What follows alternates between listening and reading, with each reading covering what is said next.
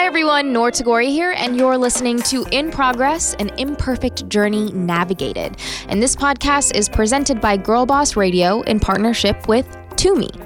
So, over the course of 10 episodes, we will be going on a journey together. We'll be deep diving with the best and the brightest female founders, entrepreneurs, and creatives out there, and offering you the motivation you need to transition from where you are to where you want to be. These brilliant women, and I mean brilliant, will be dishing out real world advice for self development on the go so you can dare to change direction and so you can live a more fulfilling and productive life. You know, the life you deserve. Let's go. Today, we are talking about how to transition into a purposeful life. So, basically, what does that mean? You have a dream and an end goal. Now, what? So, this episode is pretty much a crash course in the do's and don'ts of transitioning from the life you have to the life you want and avoiding as much mess as possible. Today, we are speaking to an amazing guest. Her name is Cassandra Grey, and she is the founder of Violet Grey, which is pretty much the rotten tomatoes of beauty. Now, Cassandra once had a marketing consulting business and wrote the business plan for Violet Grey while she was still in her old role. And it was quite a journey before she jumped into doing this full time. So I want to welcome Cassandra on the show. Thank you so much for being here. Thank you for having me. And take us back to when you had the marketing consulting business. Where was your head and your heart at at the time? I, I wanted to start a company, you know, since I'm 20 and was constantly like dreaming and scheming up ideas and, you know, thinking. And when I was dreaming, I was mostly dreaming about a team of people that were like executing something that I wanted to build. Like that was the dream. And I worked as, I mean, before sort of getting into uh, I guess entrepreneurship or working for myself. I worked like as a waitress, as a barista. I, I was a manager of a children's clothing store. So I had like a lot of uh, work experience with bosses before I started my own um, consultancy. And I think you know, consultancy is like seems like a big word. Like I didn't think like I had a career and I was, you know, uh, pursuing my career. I thought I know something about marketing for whatever reason and I like to study human behavior and I like to collect people and so I had this sort of like corral of influencers that I parlayed into uh, helping companies attract and associate with those people or that community or that culture. When was the first moment when you realized you needed to make a transition in your career? I mean, I think the first you know, I always knew that I wanted to start a company and that was my dream. And I always knew that I wanted to pursue my dream. So I think when I first knew that I was going to do it was when I was ready to make that commitment.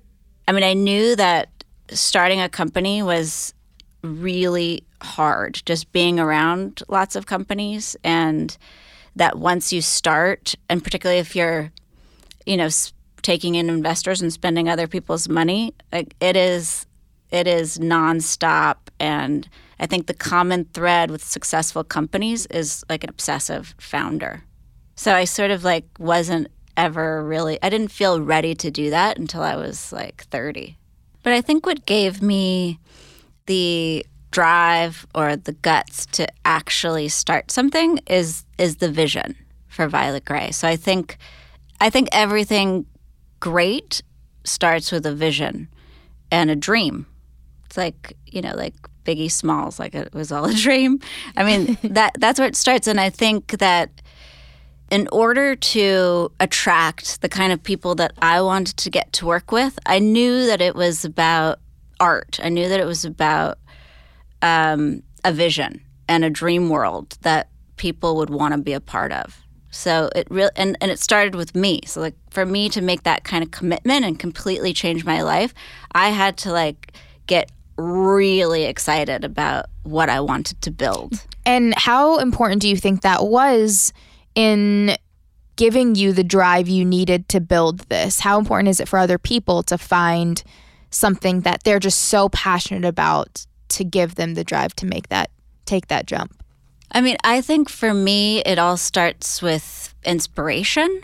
So I think that you know I'm a big vision board person. And oh my gosh, yes, same. Yeah, and um, so like to me, everything good that I've wanted to do, whether it was like you know redesign my bathroom or start a company or uh, you know I, I don't know uh, get the dream body I ever wanted. It always started with um, with a mood board of images and language and uh, you know telling a story through visual assets that would help me get there. Because if it's not real like how do i how can i articulate what i want it to be? And how can i do that with other people that i need to be able to build what i want to build?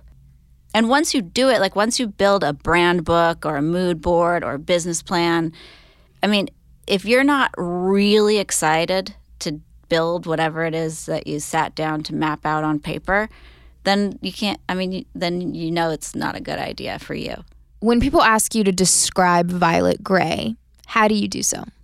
I mean, I think about Violet Grey as like a band of editors and experts in the beauty industry or entertainment industry that um, that curate beauty products across all categories. So I think like the future of sort of shopping is about curation and not like contributing to the noise. And I think starting Violet Grey and thinking about okay, what problem are we going to solve for customers? And the problem that I saw as a customer was that there was just way too much to choose from, and you know, beauty is is such a such a a, a, a broad word and space. So it's and it's really to me about um, the self esteem and sort of living the best version of yourself or living your best life is I guess what they say. So so yeah, I mean, I think I think we describe it as um, you know we we're very much in the service business, and we're very much about curating for our customers, and we think about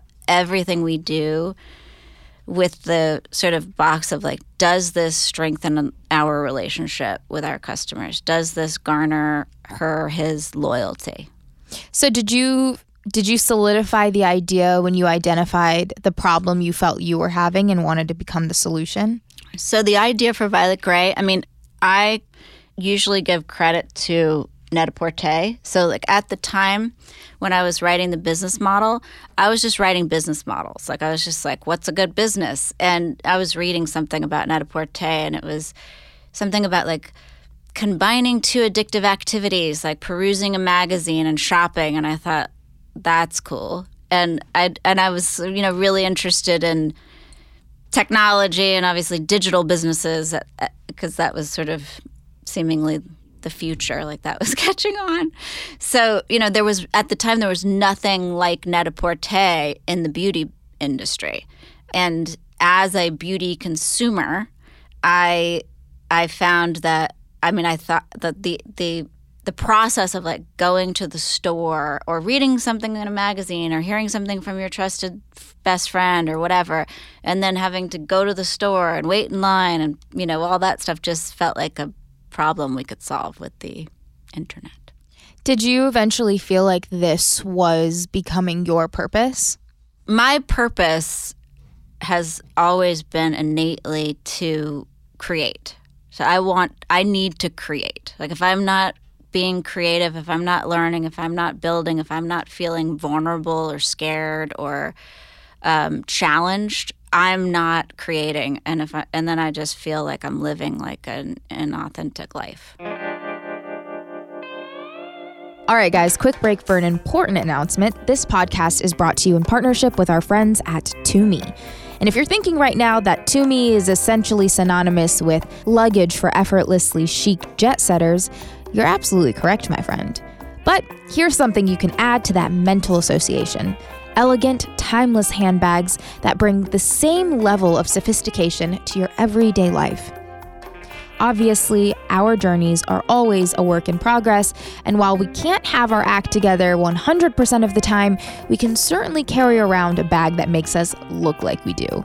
Whether you're looking to pick up a gorgeous new bag in the softest of leathers or a nylon number that's as adaptable as you are, you can check them out at www.tumi.com. And let's start seeing some of the pics of that new new on Instagram. Yeah?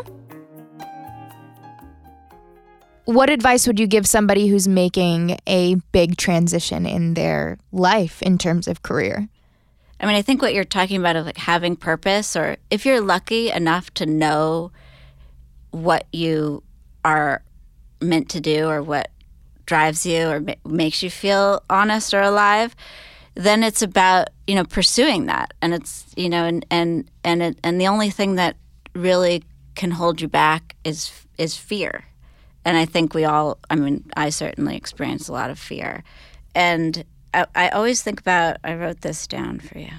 Whenever I'm thinking about doing something and I feel like I can't do it because I'm scared that I'll fail, or if everyone is like, you can't do that, or if I fell flat on my face trying to do something, I always think about this uh, Man in the Arena by Roosevelt. I'm going to read it for you because it's like, it, it, every time I feel like I'm, you know, worthless and a failure or going to fail or there's no way I can do this, I read this. And my late husband gave it to me like printed on a card that I keep in my wallet. And I just find it so useful. So I'm going to read it for you. It is not the critic who counts, not the man who points out how the strong man stumbles, or where the doer of deeds could have done them better.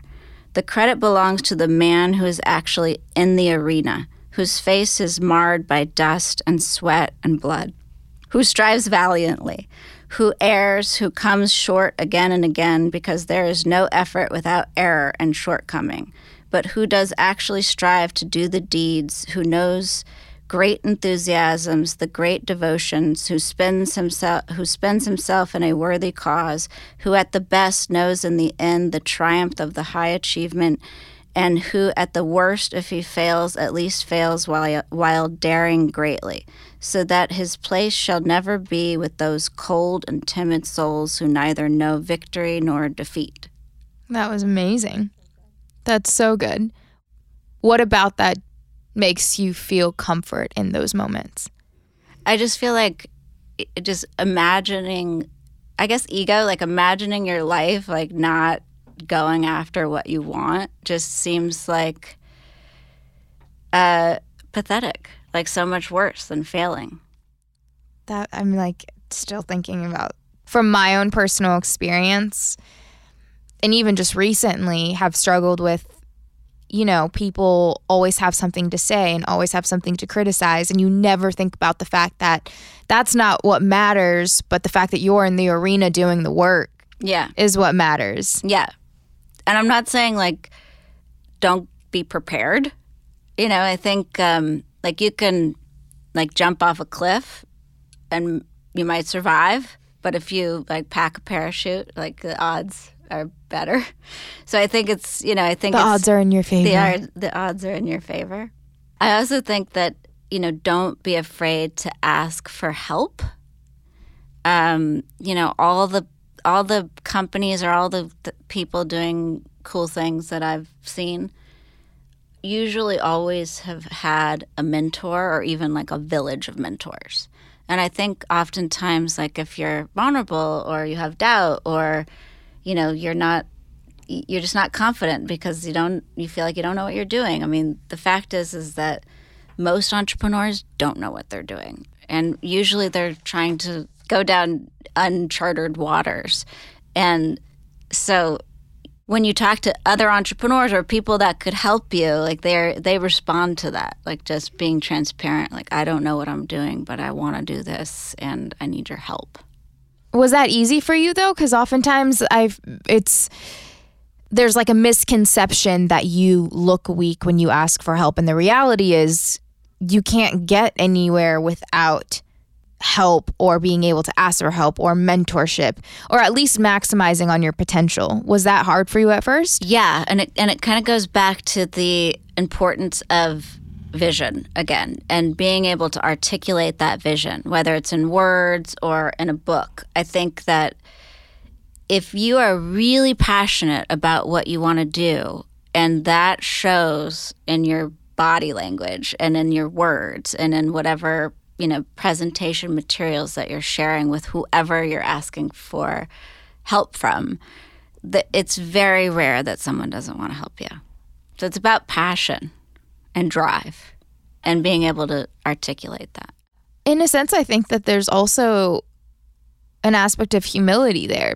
Yes. Because you have to kind of squander that pride and ego that makes you feel like you can't go and ask for that. yeah and you're like i don't know what the fuck i'm doing? Can you please help me? And oftentimes people that have built things know how to help you. And now being one of those people that's gone through you know wartime early stage building a company life wartime first time ceo founder i mean i've been through it all. And if somebody comes to me and asks me how i would deal with this problem i usually know the answer in this particular area of like the first five years of building a company i don't know all the answers but i know a lot about that and i know it because i made a lot of mistakes so and then so it's like fun for me and fulfilling for me to be able to share that What was the biggest challenge for you in starting over that way? I had a lot of support. And so I was, you know, I was raising money for a couple of years, sort of like slowly. I was trying to raise money for a couple of years and didn't really, wasn't really able to raise money around the business plan until like, you know, year two of, of trying. So I would say the biggest challenges were raising money to be able to do it. I mean, I think all of that time of visualizing what I wanted and like building out business models and really studying what I wanted to do, I had the luxury of being able to have the time to do that. I think that's a that would be a part of starting the business, but I didn't really feel like I was building until I raised a seed round of funding and like hired my first employees. You mentioned something earlier that was really interesting, and it was the fact that you recently hired your own CEO. So you hired yourself a boss. I did. So yeah, I mean we could talk about that transition too. What made you decide to do that? Um, well, I tried to do it for a few years um, because I, you know, I was a first-time CEO and founder, and the company was growing, and it was getting much more sophisticated than my skill set in the categories of like finance and uh, operations and supply chain and all the all the all the mechanics that uh, make the magic possible. And you know, I I, I needed help. Like I was incredibly stressed and could not sleep at night. And so I really wanted somebody who knew what they were doing to come in and run the company. And, you know, it was really hard for me to to let someone do that and trust someone to do that. So my first two hires, I I really think um, you know I didn't I didn't give them the opportunity to really lead. And this this time it's been about a year, and my CEO April Uchitel is uh, is just phenomenal, and she's my boss, and she's tough, and I you know I I, I let her do that, I guess, I, because it's how I'm going to be able to build this scale the company. I mean, that takes a lot of self actualization and like understanding that there is something bigger at play here, which is your company and the message that you're bringing along and the brand that you're bringing along. What kind of advice would you give to people about just really being able to look in the mirror and, and say, like, this is my skill set. This is what I'm good at. Let me learn how to delegate and let me learn how to do what's best for my brand or my mission so that we can grow together. Well, I think it starts with having faith. And like the biggest benefit to having faith is, um, you know, like once you do it, as as hard as it is, like even if you're on the verge of, you know, bankruptcy, you're doing it. And you're literally living your dream. So the, when people ask you like how you're doing, you're like, "Hey, you know, I'm living the dream." and it's real. So whatever phase you're in, as hard as it is, like you're doing it. All right, before we go, can you offer us three tips for women who are considering making a huge career or life transition of their own? Okay, so kind of to wrap this up, I think one is think big and get big. Dream big and learn how to articulate your dream in a way that inspires people to help you or join you because you're going to need people. And two is if you haven't saved money, write a business plan and get an angel investor because you're going to need money. And three is be prepared to work hard and follow through on all the little things Mm, because it's all the little things that make the big things happen. I love that. And then it's like just don't give up no matter what. Don't give up no matter what. That's just like a reminder three say times. in Alcoholics Anonymous. Don't drink or use drugs no matter what. no matter what. This is a perfect way to wrap this episode. Um, thank you so much, and we will see you next episode. For more information on Cassandra Grey and her company Violet Grey, check her out on Instagram at Cassandra Grey, and that's Grey G R E Y, and Violet Grey, and on Twitter at Violet Grey. And you can visit their website at, you guessed it, violetgrey.com. Thank you so much for listening to this episode of In Progress, presented by Girl Boss Radio in partnership with Tumi. Be sure to tune in to the next episode to hear more from the brightest minds out there, all bringing the real talk to navigating your life and career so you can really take flight. Because, yep, you already know it's a work in progress. And be sure to hit that subscribe button so you don't miss out on any of the 10 episodes.